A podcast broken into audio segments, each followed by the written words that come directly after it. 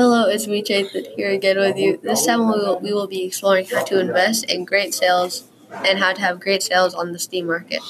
In the last episode, we learned how to profit off of Steam and create a endless stream of money. If you haven't watched that, make sure you go do so to get a background into the Steam market. Today, I will give you another way to make money, but to enjoy it as well. As we know that the stock market is very unpredictable, the Steam market is very unpredictable also. So be careful what you invest in. The key to this is to get what not what you like, but what the popular vote likes. I'll get more in depth on that later. We also have special guest Anthony Ochoa. He is a Fortnite player and really likes Epic Games. We will be debating the positives and negatives of the Epic Games in Steam. Okay, let's dive right into it. There are certain games on Steam that are really popular. Let's say, for example, GTA 5. When it came to Steam, it was on sale for about $10, or not even on sale necessarily, just came out for $10, or as marketing people call it, a beta sale. That means that the de- developers have just released a new game and they are not sure if it's going to be a really big hit or not. If you invest in the game, then you could have it for a sixth of the price that it is now. And then you could sell these games as I said, I rec- recommend Discord. To sell games, you have to sell your account. Keep in mind that when selling. When I when I invest in beta games, I always have one account per game.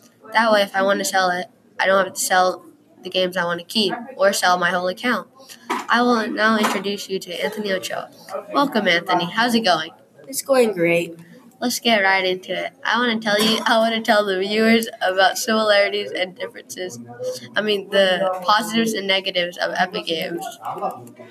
My favorite thing about Epic Games is that is that, that there are regular updates on all their games, but they also, in my opinion, make very great games. In their customer support is amazing compared to other platforms like Steam.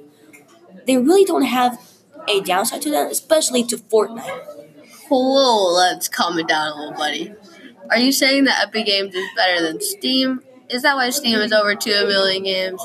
I think that I think we should pause there, folks. Anthony, thank you for coming onto the show, and I hope to host you again sometimes. What kind of put Yes, Shayton, thank you. Finish. Finish.